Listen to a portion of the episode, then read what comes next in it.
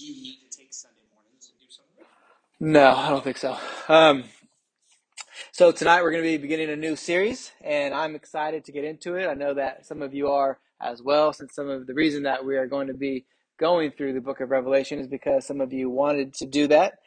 But we're not going to be focusing on a specific passage tonight, as I want to kind of clear up the air a little bit as we. Oh, hey guys, come on in. Is it Ivan? Yeah, come on anybody. So, anyways, we're not going to be dealing with a specific passage in Revelation. We're going to be um, trying to clear the air a little bit before we get that. Come on in, Ivan. We're going to be in Revelation now. We're starting a new series, bud. Come on up here, dude. Come take a seat. So, the reason for that, I wanted to spend some time doing this before we actually get to the text, is because the book of Revelation carries with it, I, guess you like a lot of baggage. There's a lot of baggage that comes with it. We come to this book with a lot of tradition and presuppositions already uh, in our minds and influencing us what we think about it. And to be clear, we actually do that with every book of the Bible, to be honest, and everything in life as well. But the difference here, though, is that it really could lead to some divergent views and reason to even miss, you know, the whole point of the book. And so I want to take a little bit of time to kind of lay out some groundwork first. We're going to deal with tonight what's called a prolegomena. Prolegomena is a kind of sounds like a fancy word. It's where we get our word uh, prologue from, but you'll see it as the opening chapter in, in more substantial books.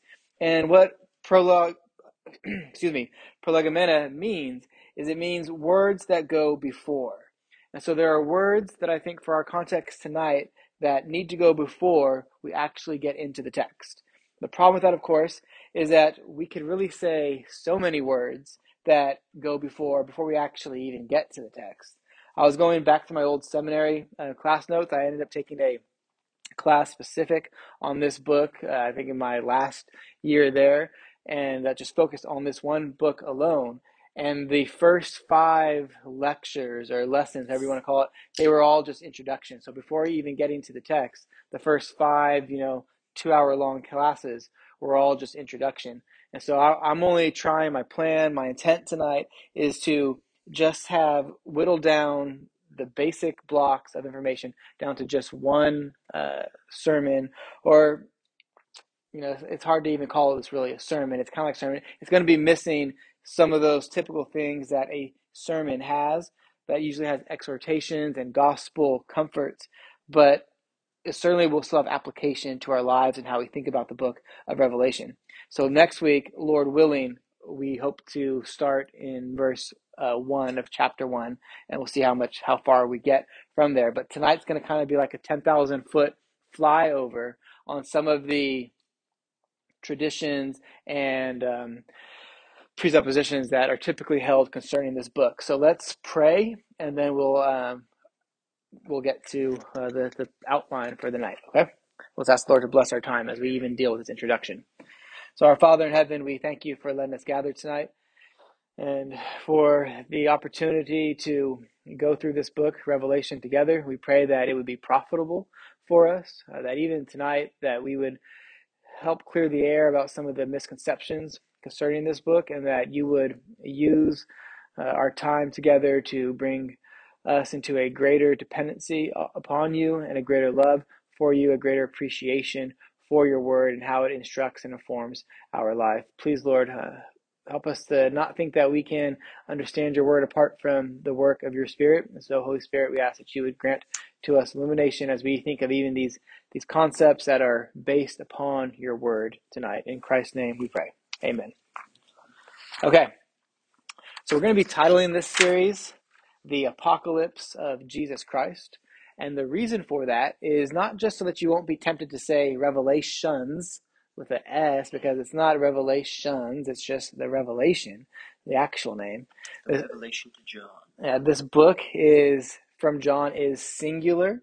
It's not again, it's not revelations, although John does receive a number of visions and he does he does have these different scenes enacted out as we'll see, but it all encompasses one revelation given to the church.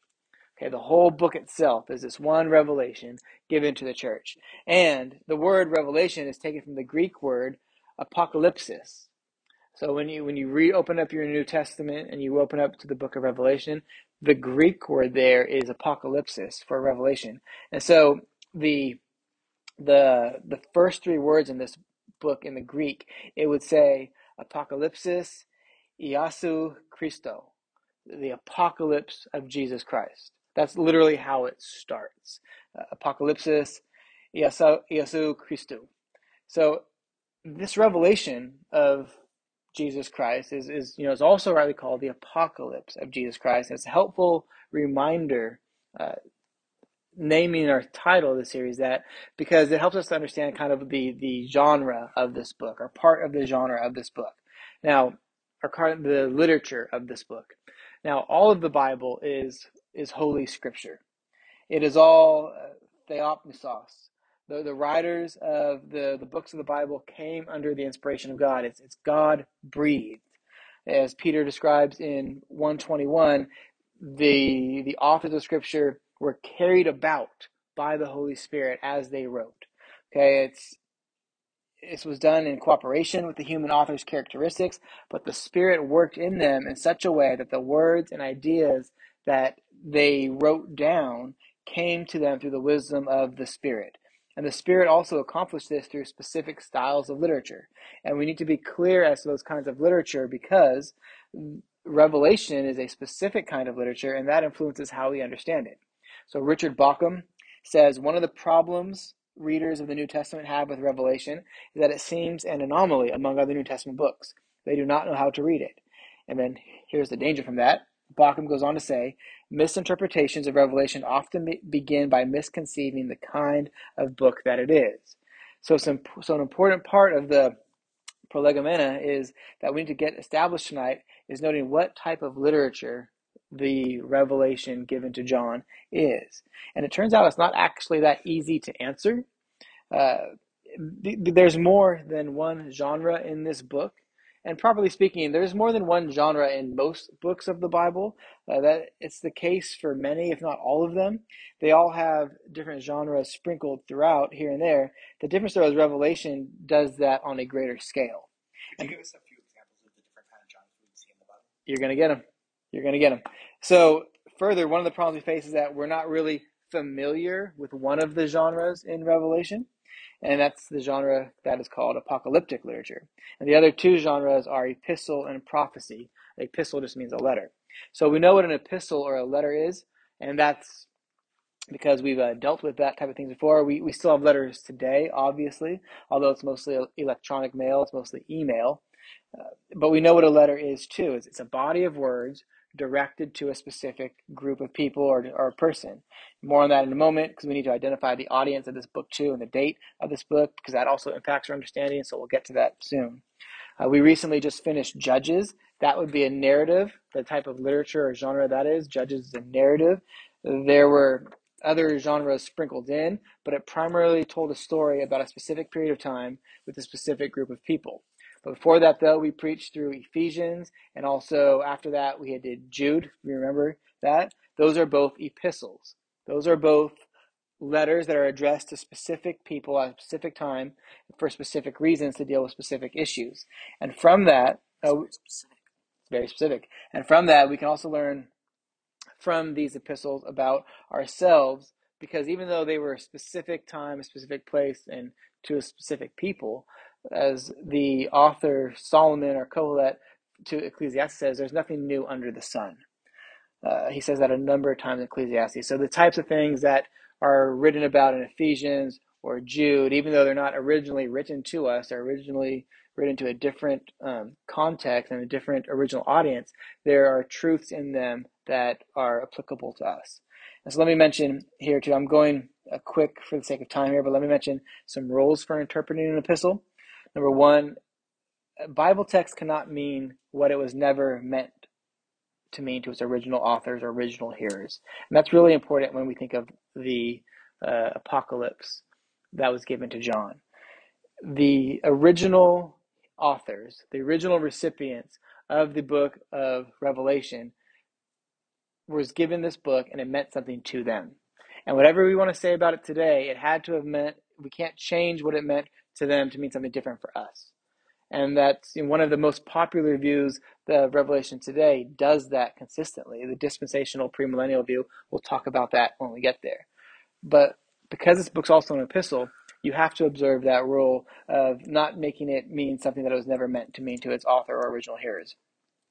So you, you, you could all see maybe how treating Revelation uh, this way could lead to, or not treating Revelation this way could lead to all sorts of fantastical interpretations, which is common with a lot of people. Secondly, whenever we share similar specific life situations with the original audience, then God's word to us today is the same as his word uh, as it is to us back then.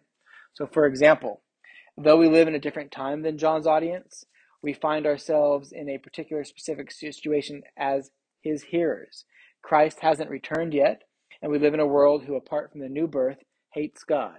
That's true for the people who received uh, this letter originally from John. Or think of Paul's letter to Romans.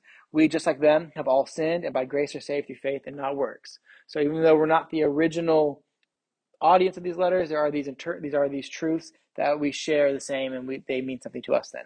And then thirdly, application from Bible passages can change. Uh, we you could have maybe 500 different applications from a single text, but an application can't change the meaning of the text. And where we really get down to the, the, the hard work in Revelation is the meaning of the text. That's where a lot of the confusion comes from. And so remembering that it's an epistle helps us to remember that we can't take an application and then change the meaning. If you think about, um, you know, the quote to quote, the mark of the beast and what people think about that today, you can see how that tends to happen uh, accidentally, but they shouldn't be if we're being faithful to how we read the Bible. Revelation is an epistle. Um, as we're saying, verse 1 4 notes that it was supposed to be circulated to seven churches. Bauckham notes that it's misleading to, to call chapters 2 and 3 as the letters to the seven churches, actually, because they aren't really letters, but they're prophetic messages to those churches. And it's not actually just those little books or those little um, brackets of scripture in chapters 2 and 3 that are the letters to those churches. It's the whole book of Revelation that is to be given to these churches.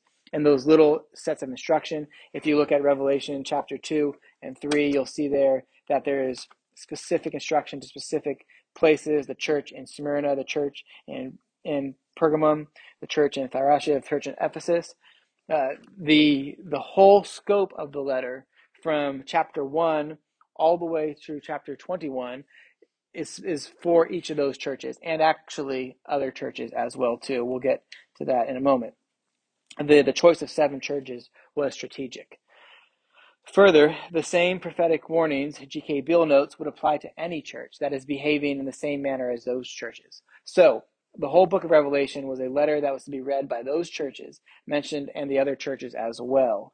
The choice of, again, seven churches is strategic. So what you have happening today, a lot of, in a lot of places, and depending on the, the view that you have towards Revelation, is they'll say, here's these, here's these seven letters, and that's totally separate from the rest of the book. But that's not right. The, the whole of the book is meant for those original churches and as well as other churches as well. Secondly, uh, revelation is prophecy. When we think of prophecy, we have to come to terms or to grips with the reality that prophecy isn't only about predicting the future. It's not just about foretelling. Even the prophets in the Old Testament, a primary task of theirs was to call their generation to repentance, and to call their generation to faith, and to call their generation to obedience. And prophetic literature is often contained um, literal statements. It contains figurative statements, contains metaphors, it contains hyperbole. Sometimes they would be predictive, of course, and sometimes they're just more poetic and they're just making a point. The context determines these things. And Revelation claims to be a prophecy. The word is used seven times in the book, and five times the text emphatically says that what John is writing is a prophecy. Uh, 1 3, and then chapter 22, verse 7, 10, 18, and 19. And thirdly, Revelation is apocalyptic. Okay, so the three main genres of Revelation are epistle, prophecy, and then apocalypse. And it's this genre that gives us the most trouble, of course. And part of it is that we're just not used to this kind of writing. We don't have people writing apocalypses now. Uh, some political cartoons might actually come close to what an apocalypse is, but for John's people, they knew how to handle this genre better than we do. The book of Daniel has apocalyptic literature in it. So does Ezekiel. So do, uh, so do some of the other prophetic books as well. But Revelation clearly has the most. And there were many extra biblical works that use a style of writing too that would that were contemporary to the Bible. So like, and maybe a little bit later than the Bible, even like the um, so-called Book of Enoch. That's a, a um, it's not a it's not a part of the canon. It's not inspired scripture, but it's still apocalyptic literature. And one thing that really makes us realize this is how um, that we're not comfortable with apocalyptic literature, but the original audience was, is of what happens in the gospel accounts. In the gospel accounts, so Matthew, Mark, Luke, and John, and you especially see this in Matthew's gospel, um, the disciples are constantly asking Jesus for help to understand the parables. So Jesus speaks in parables because some are intended to know the truth and others are not intended to know. And so his disciples come to him and say, ask him, what is the meaning of this parable? But then in chapter 24, in Matthew 24, his disciples ask him when the end of the age is going to come and what are the signs of that age. And it's called the Olivet Discourse. Um, that's the, the heading that it's been has been given. And some of the things that Jesus says in that chapter are that that um, he uses apocalyptic literature and he says that there's going to be wars and rumors of wars. The sun will be darkened and the moon's not going to give its light. And Jesus' hearers, it's interesting, they don't need him to explain what he means. They get what he means. That he's referring to the upcoming destruction of the temple, and we know that they actually understood what he meant because historical evidence, like Josephus, tells us that the Christians, when the uh, the the Roman army surrounded Jerusalem, they believed what Jesus said and they fled and they lived. So they they understood the apocalyptic literature, but they even had a hard time understanding parables. So it's just a little interesting. It's not the case for us today, though. Um, apocalyptic literature is harder to nail down than others. Uh, Beale notes that it's best to understand it as intensified prophecy. So you think of like, what is apocalyptic literature? Well, it's intensified prophecy. It's heightening and it's more and it's a more intense clustering of prophetic language than normal prophecy. And so it offers a perspective to the world that we couldn't work out ourselves. It's special revelation. And so we need to pay attention and to look and to listen as to what God is wanting to say through it. Apocalyptic literature wants to get our attention. You know, we see that even in the way that this book takes advantage of the word behold. It uses this word behold uh, 26 times. So on average, that I mean, you know, like once per chapter if it, if it worked out that way, or a little bit more than once per chapter. And Christian apocalypse is especially important because, again, it's a message that God wants us to know. It's something that God especially wants us to take note of. So the genre is mainly threefold an apocalyptic, prophetic, epistle. And don't miss this, okay? That means that it's actually meant to be understood there's this belief about Revelation that claims like it wants to veil the truth, or we, we somehow innately think that, but that can't be further from the truth.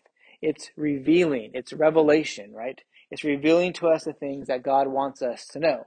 The challenge, though, as Ian Bryan notes, is that in his commentary, that the book can change from one of these genres in specific verses and then also touch on sub genres as well from verse to verse. So, for example, verse 1 starts out the revelation of Jesus Christ. That's apocalyptic. Then, verse 3 Blessed is the one who reads aloud the words of this prophecy. That's actually a benediction, it's a subcategory. Verse 4 John to the seven churches in the province of Asia. That's epistle. Verse 5 to 6 says, To him who loves us and has freed us from our sins. That's another subcategory. It's a doxo- doxology. It's a, it's a, a, a um, stanza of praise. Verse 7 Look, he is coming in the clouds. That's apocalyptic. Verse 8 I am the Alpha and the Omega, says the Lord God. Well, that's prophetic literature. Verse 9 I, John, your brother and companion, epistle. So just over nine verses, you have it jumping from different genres and little subcategories of genres as well. So that's a challenge, but it's not insurmountable. We just need to pay attention to the context and be aware of the hermeneutical rules for the context. Hermeneutics is just the the word that means to under how you read your Bible. It's an it's a word that ex, that is going after explaining how it is we understand we read the Word of God or any book. Um, but the intent of this book, Revelation, is for us to know certain things. Further, The book takes use of symbols and numerology, and because of the genre of the book, we need to take the reverse method that we may typically use when it comes to reading scripture. Usually in scripture, you want to read everything literally. But in a book like this, because of its genre, the fact that it's an, a, an apocalyptic, prophetic epistle, the right thing to do is to assume that these things are actually symbols, that they're representing something else, unless we're told to read it literally. And those, there's a couple cases that are like that. There's um, numbers that especially stand out in Revelation. The number four, the number seven, the number 12, along with their multiples. So, like 24 or 14 or 144,000. You know, there's all these different multiples of those numbers that are important. And often a number is chosen to represent something symbolically. So, consider the seven churches that, that we're going to deal with in chapter 2 and 3. There's, there's something to that, all right? Meaning it's not just for those seven churches, seven means something and we'll get to that when we get to it. But the use of symbols and symbolic use of numbers, Beale says, is a good thing because it serves to remind us that this is expressing the sovereignty of God over all of human history. Uh, that God, he's he's set these things up in a way that we can see see His sovereignty, and we'll say more about that in just a moment too. Um, that's the genre for the book. We need to be aware of these things as we get to the specific text. These things will all be coming back up and highlighted when it's appropriate as we work through the different verses. But there are other things that we need to consider when it comes to understanding this book as well, and that's the dating of it, because that matters to how what we think of it, and then also um, the different approaches to interpretation of the book, which also include the four uh, millennial views. So we'll get to that now. And, and this is really at this junction is when brothers and sisters go in different directions with what the book means. And let me say something about this really quick as well too. When we're considering the different views expressed in these different interpretation methods, we're speaking of an in-house debate for the most part, meaning different true Christians can have a different take here, and that doesn't mean that they're not saved or something like that. It will mean that some are right and some are wrong, or maybe it'll mean that we're all a little wrong and a little right, but this isn't supposed to be a test of fellowship, or it doesn't have to be at least, except for in the case of maybe some extreme views when you would have to separate from them because of their, their view is so extreme. But true believers have held these different views and have influenced how they interpreted Revelation throughout the course of history. And so, what people often think of when it comes to Revelation is a subset of Christian, Christian theology called eschatology, which means the study of the last things. Eschatology, though, it also has to do with how we live now. It's a mistake to think that eschatology is just concerned with future events. Now, some brothers take this very far, and they'll say that if you don't agree with their view of eschatology, then you will live in a certain way now. And there's some truth to that, but I think they overstate their case when they say that, because ultimately, all Christians, no matter what interpretation method we apply here, we all believe Christ is coming again that he is won, and that he is winning, and that we are to now live for him. The details is where that gets muddy, but I would want for you all to simply be charitable with other uh, brothers or sisters on these matters. You know, eschatology certainly impacts how we think uh, about the here and now, but it's not to be a club that we use to, you know, beat our fellow image bearers with, maybe a rod to poke them and encourage them to greater biblical fidelity and faithfulness, for this reason or for that reason, but we should be charitable. It's not something that, you know, if if so and so believes the premillennial dispensational view, well then he's not going to live a godly life now. That's not that's not necessarily true. They might make different choices and some of those choices are going to be choices that we would I would disagree with, but that doesn't mean they're not going to be godly necessarily, or anything like that. So I'm going to be very brief on these views because to go into great detail on them would cause us to take up many, many lessons, and we don't have the time for that. And also, as we discuss these views, we'll also consider the book's date within the topic as well. And I'm just using here for the most part uh, Ian Bryan's definitions out of his commentary, since they're short, and I'm just adding some details. So these are going to be overly simplistic, but I'm trying to give you a a taste of the of these different views, so that and then eventually I'll tell you how I'll be teaching. Um, the first view is called the idealist view, and this sees the text as describing timeless spiritual truths about the nature and purpose of God and the relationship between the church and the world. So, for the most part, the book of Revelation is a book of timeless spiritual truths within the church age and the nature and the purpose of God and, and the relationship between the church and the world. That, of course, then the book has meaning for the original audience and the events that were transpiring and soon to transpire then, but also that these truths are in a way the same things that we should be concerned about overall. So if you if you held this view, you might say something like, "Well, I didn't live in the same time as John and the recipients of his apocalypse, but we are in a sense in the same generation in that we also live in between the first and second coming of Christ. They lived in between the first and second coming of Christ. We do too, just, you know, nearly 2,000 years later, uh, 1900 years later. Still in that time period, though. The, um, the future, another view, so that's the idealist view. The futurist view teaches that the book of John's Revelation is primarily dealing with future events.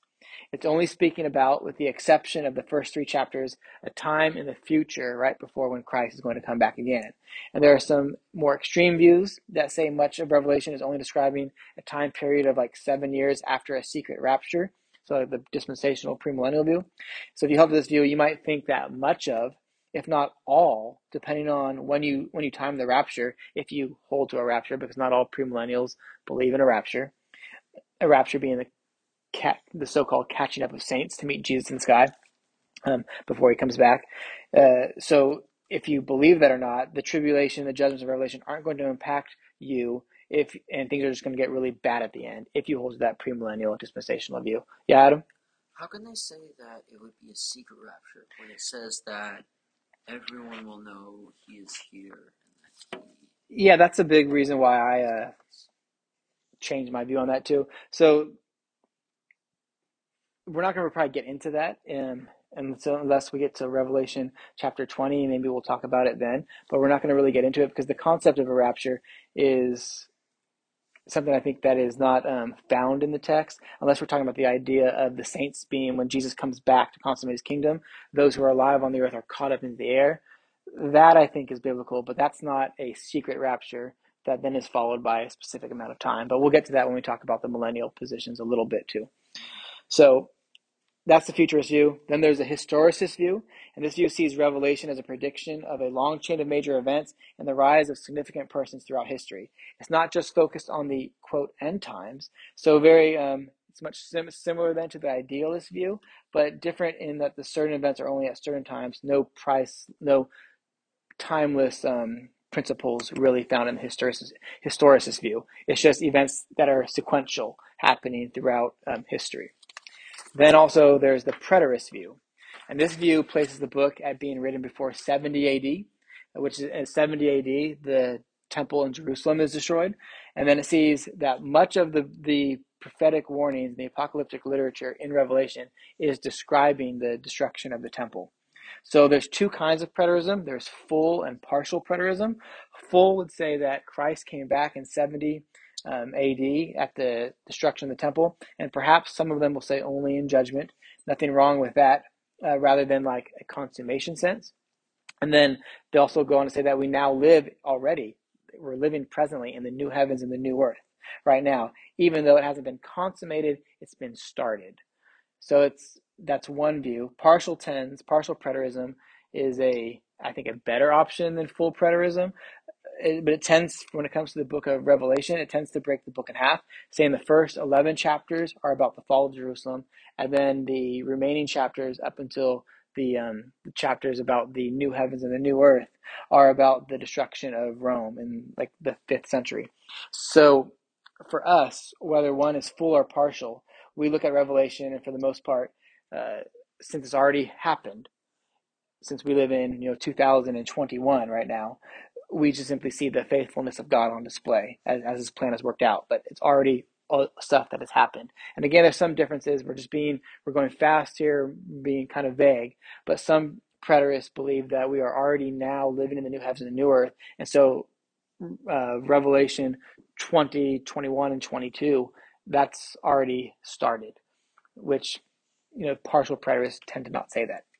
So the preterist view holds to a 69 AD or earlier date. Most other people will date this book around the uh, after that, after the destruction of the temple, around 90 to 95 AD, because there was a Roman emperor named Domitian who was really responsible for ramping up the cult of state and emperor worship. and you see that being dealt with in the book of Revelation. And plus, there's historical evidence outside of Scripture, such as early church fathers, uh, specifically Irenaeus, who was a disciple of a disciple of John. So these guys live like around you know 100, um, 120, 100 to 80 AD. Their testimony is that Revelation was written around 90 to 95. So there's another thing that is interesting. Uh, uh Ian Bryan he notes an argument against an early date of 69 or 70 that I think is is worth considering. He says that that this is related to a danger of circular arguments, and he says, "quote There is a real possibility of arguing that something in the text points to an event in history that we know of, and then dating the text in relation to that event, and then when it comes to our interpretation, pointing out this must be relevant, be a relevant event because of the date of the text. So in other words, it says." oh, well, I know this big thing happened. Well, I'm going to date this book here because this big thing happened, and then I'm going to apply everything in the book to that big thing. Which, that's a good um, uh, thing that he notices, I thought. Uh, in other words, so, you know, the, the preterist then position takes the reality that the gospel accounts do warn of the destruction of the temple, and then he, they apply that same teaching here and says this must be about that, and they date it accordingly. So there's also a fifth view called the eclectic view, and this is primarily the idealist view, but it takes some of the elements of the historicist view and you know the other views and the things that are good, and it merges them all together. Now these views are also, um, and and by the way, again, remember all the views, no matter which view it is, they all say Christ is victorious. So again, this is a something that we can just agree to disagree upon, whenever it comes down to these things, but we talk it out. We um, iron sharpens iron. You discuss these things and how it implies to the text. Uh, there, these views are also though impacted by the millennial views and vice versa. So our views of the millennium are also impacted by our revelation interpretation methods. So there's primarily um, two views. You can really think of it. You can think of the so the millennium is written about in Revelation chapter 20, and there's two primary ways to think about it. It's you are either post millennial or you're premillennial. Post millennial means that you believe that Christ is going to consummate his kingdom, he's going to return after the millennium, post millennium. Premillennium means that you believe Christ is going to return before the millennium starts, so premillennium. So from these two main categories, they actually break down a little bit further. And one of the things that you have to be careful with when you think of these different views is when you read old theologians, so like early church fathers or the reformers, they have views and definitions for these that might be a little bit different than we are. So, for example, in the early church history, there's just pre mill and post mill. But when you think about it's not that pre mill was what we now call historic premill. It's different than what we would call dispensational premill. And that post-mill is what we would actually call now amillennial all millennialism. And there's a there's two there's a there's a new version of postmillennialism that came about around the time of the Puritans, and there's even a newer version of postmillennialism that's been popularized since like the 60s and 70s in the circles of people who also hold to theonomy. So let me try to give you some brief uh, breakdowns of these the historic premillennial view says that um, the time in between Jesus Jesus ascended and then there's a period of time that's going to happen and at some point there's no secret rapture or anything like that at some point things will get to a point where there Jesus is going to come back but it's not a full coming back Jesus isn't isn't properly reigning right now. He's in heaven, but he's not really reigning over the earth. And but when Jesus comes back, he's going to reign then for a thousand years here on the earth. So he's pre-millennial return of Christ. And then after the end of that literal thousand years, he'll consummate the kingdom and usher in the eternal age. That's his, that's a brief description of historical premillennialism. That's different than dispensational premillennialism, dispensational premillennialism only came about a couple hundred years ago by like the guys named Darby and Charles Ryrie and um, Scofield and the Scofield Study Bible. And that's different in the sense that it says it breaks down history into these different dispensations and then it doesn't really it separates even israel from the church there's a lot of discontinuity between the two groups and then when it comes to the last things, or what it calls the last things, it says that things are going to get very, very bad on, on the earth. And then there'll be a quote unquote secret rapture, which again, the Bible doesn't talk about a secret rapture. If you've seen the Left Behind movies, or the Left Behind books, they teach this, and this was the popular view in the United States in the West uh, for the last you know couple hundred years, but I think it's on the decline now. Anyways, um, it teaches that there, there will be a Jesus will come and will rapture up the church as things are getting really bad, and right before they get really bad, and then there'll be seven years of tribulation, and then after that, Jesus will come and reign on the earth, and then he'll reign for a thousand years. And there's even different views between different premillennial uh, dispensationalists. Some will think that well, the church gets raptured out in the middle of the tribulation. So there's like a pre-trib, a post-trib, and a mid-trib uh, option. And most people want the pre-trib option, right? Because who wants to live through tribulation? So those people will view all the events that Revelation describes in after chapter 3 and in between chapter um, 20 as happening during that tribulation period all very futuristic view of the bible of this book and then you have the post-millennial positions millennial simply means there is no millennium like an atheist you put an a before the word theist so no god well a before millennium amillennium just means no millennium and that's not to say that there's it's an unfortunate name. It's really should a better name for it would be called like a realized eschatology. Basically, for the amillennialists, is the millennium is the time in between Jesus' first and second coming. So it's not a literal thousand years. It's a figurative number that just explains how, what the world is like in between Jesus' first and second coming, and that means for the book of Revelation that we've we're presently in the millennium right now, and the events that Revelation describes are happening all throughout this time period. We'll talk about that more uh, when we get to it, but it takes advantage of a, a method of interpretation called recapitulation, which like is looking at the same event happening from different angles. We'll see that with like the the, the bowl judgments, the um, seals, and the uh, incense. But we'll deal with that later. Post millennium is a little bit different in the sense that again, there's two versions of it. The old classical version, which was like championed by like Jonathan Edwards and came about with the Puritans, is that the world would eventually become so Christianized and get so better that it would, by the work of the church, that it would usher in this sort of a golden age. And that golden age would either literally be a thousand years, or some people they would say it's just a figurative number. And then eventually Jesus would come back after that uh, to usher in the kingdom. But we would live in this quote unquote utopia or golden age. That's not um, believed by modern postmillennials. Most modern postmillennials now think like amillennials that basically the church is always growing throughout the age. If there's more people being added to the church, but there's these ups and downs in in the history. Sometimes it's good, sometimes it's bad. One of the difficulties with this though is that you know we live in America it's good right here. It's going down right now for us, but we don't know exactly what's going on and what the life of Christians is, is like in other parts of the world at any given time. And so it, it's hard to keep track of all the things and merge them all together.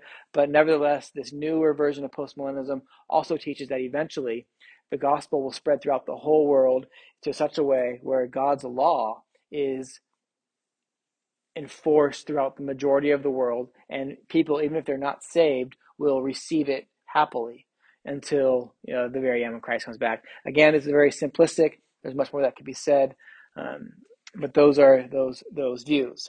Now, the view that I hold, I'll be teaching from, is amillennialism. So I think that we're presently living in the millennium. that's what the Bible teaches. Um, that it that it was also written uh, around 90 A.D., 90 to 95 A.D and then also the so the view that I would hold would be the idealist, with perhaps some eclectic tendencies in it, but mostly idealist. That this book is informing us on the types of things that are even happening today. So, uh, preterism, I think, is actually helpful. I just don't think it has anything to do with Revelation because the in the sense of 70 AD, because the while whereas preterism is true concerning Matthew 24 for most of that and the Olivet discourse, it's doesn't matter for Revelation because this book was written after that. So I understand these things are confusing that I've already mentioned, and clearly there's disagreement between on brothers on what's the right way. Otherwise, there wouldn't be any confusion at all, of course. And there are strengths and weaknesses to every position, except for the amill position. There's all strength to that, of course. You can be you can be assured. um, Pretty but sure there's no completely. It's the simplest system. Yeah. Yeah, uh, it's good that we're going through this book, and let me tell you also, it's not meant to be confusing. Uh, Daniel Akin the, in the Christ, uh, really, it's really not meant to be confusing. Daniel Akin in the Christ-centered exposition commentary takes a quote from Winston Churchill about Russia in the 1930s, and he applies it to this book. And he says, "Revelation is a riddle wrapped in a mystery inside an enigma." And granted, we're not used to this literary style of revelation, but that quote misses the mark for me we should labor to make it so that quote isn't true for us. That doesn't mean it's going to be easy. That doesn't mean it's going to be like the, the simple meaning is just going to jump right off the page at us. But it does mean that because of our traditions and our presuppositions, uh, we have to deal with those and approach this book faithfully with eyes looking to glorify Christ, to see Christ in it, because the intent of this book is not to confuse us. I mean, just look at the introduction of the book. We're not meant to be bewildered by this book. Look at the first three verses. The revelation of Jesus Christ, which God gave him to show to his servants. Right? God wants us to see these things, the things that must soon take place. He made it known by sending his angel to his servant John, who bore witness to the word of God and to the testimony of Jesus Christ, even to all he saw. Blessed is the one who reads aloud the words of this prophecy, and blessed are those who hear and who keep what is written in it, for the time is near. So if this was a book that was supposed to be confusing and bewildering to us and, and off limits, why would it be something that he wanted to show to us? Why would it be something that is supposed to bless us? The problem is, is that we come in, we come to this book with unnecessary fears and a lot of tradition and presuppositions that make it confusing for us. But I don't think it has to be that way. Doesn't mean it's going to be easy for us to understand it rightly, but we're going to do our best. Um, you know, we're not going through Revelation right now because things in our world are pretty crazy. And so that means, oh, we got to look at Revelation. It is true, things are crazy, but that's not why we're going through this book. And this book is specifically and only about um, the, it's not only about the events that are happening now. I mean, this is, again, I'm amillennial. So I think this book is talking about events that have happened all throughout uh, the time period in between Jesus' first and second coming. We're going through this book in order that we may know the Lord more and know what it is that he has revealed to us, which of course then is going to help us live for him today. Because this book is truly a wonderful book, a book that will help us and a book that will bless us as it promises to if we can distance ourselves from the confusion that is you know, in so many of our minds. It's a covenantal book. It's a book that is summing up life in the time of the new covenant people of God. It's filled with covenantal language. It's covenantal blessings for those united to Christ in the covenant of grace, and covenantal cursing for those outside of the covenant of grace. It is at great lengths. It takes advantage of the Old Testament. So if you want to better understand Revelation, be familiarized with your Old Testament a good thing to do would be to be faithfully immersed in the Old Testament literature. This one book has more allusions to the Old Testament and the covenant promises and curses than any other book combined. It has the the most Old Testament references than any other New Testament book. There are a total of 405 verses in Revelation, and in those 405 verses, there are 676 allusions to the Old Testament in those verses. So almost in every verse, there's almost two allusions to the Old Testament. Um, when you when you come when you get down to it, uh, some verses have more than one, of course, and that's staggering, right? It's amazing, really, that what we should see is that we need our whole Bibles. The Lord God, through the hand of John, is saying that the things previously written were pointing us to what he's talking about here. There's great continuity from Genesis to Revelation, and we need to be aware of Genesis to Malachi and as well Matthew to Jude to understand what's being taught here. So just a small sample. The vision of Jesus in Revelation 1 draws on the angel in Daniel 10 and the Ancient of Days in Daniel 7. The worship of God in Revelation 4 includes imagery from God's descent to Mount Sinai, as well as images from God interacting with people in Judges and Joshua the seals, the trumpets, and the bowls, the sequences draw on the plagues of Egypt in uh, Exodus 7 through 10. The beasts that are described uses imagery from Daniel 7. The figures in Revelation 12 draw on images from Psalm 2, from Isaiah 66, and Micah 4 and Micah 6. So John's use of the Old Testament is different in here in Revelation than in other places in the Bible. For example, he never says like he, he never once says, as it was written, or you've heard it was said, and then he like quotes it verbatim. He simply alludes and refers to the Old Testament again nearly twice per verse. And again, I think this is because of the covenantal nature of the book. He's wanting to say that this is the new covenant after it has been inaugurated and we are waiting for its consummation, which this book also talks about, of course, in the final chapters. But he's saying that everything has been building up to this. And here we are, we're living in it now. Gospel promises were made to Abraham in a covenant. Those promises are shown to be fulfilled by the end of Revelation. And those end chapters use the same sort of language that Psalm 1 uses to instruct God's covenant people back then as well. G.K. Beale points out that Revelation 22, 18 to 19 serve as a new law code to new Israel, spiritual Israel, those who are sons of Abraham by faith which is modeled on the old law code ethic to Israel. So Deuteronomy, if you remember in Deuteronomy, it instructs God's people to not add or to take away from the words that are in that book, Deuteronomy chapter 29. Well, the same thing is reemphasized in Revelation 22, 18 to 19. Do not take away from the words in this book. Do not add to it, otherwise all the curses will be added to you. It's wanting to draw this continuity. It's telling us that God is keeping his plans, he's fulfilling his purposes. And so the point of Revelation being covenantal and using so much of what was already written in the Bible before this book is to convey the reality that the new creation as the fulfillment of biblical prophecy. Revelation just doesn't come on the scene from nowhere. It's not this random book of these images that make no sense at all. He's he's calling back on the previous books of scripture to say this is where it's all culminating it takes themes from the Old Testament and the New Testament and shows how they culminate in the New Covenant, the New Temple, the New Israel, the New Jerusalem, all of which are summed up in this concept of the new creation. And further, this book shows us the sovereignty of God throughout human history. As we read this book, we might be reminded of what Isaiah 45 7 says, I create light, I make darkness, I create calamity, or I make well being, I create calamity. I, the Lord, do all these things. We're going to read of all these you know, good things and these bad things happening. We see these trials happening and victories happening. And of course, at the end of it all, we should be made to think God is in control. We can trust Him and we can uh, know that this is His will unfolding. That's important for every Christian in every age to know. And another reason we're studying this book is because it reminds us that there is a willingness to suffer for Christ is often the path to victory. G.K. Beale says that the cross sealed Christ's victory over Satan. And this book reminds us that no matter what suffering we may endure in this age, we will be kept by Christ.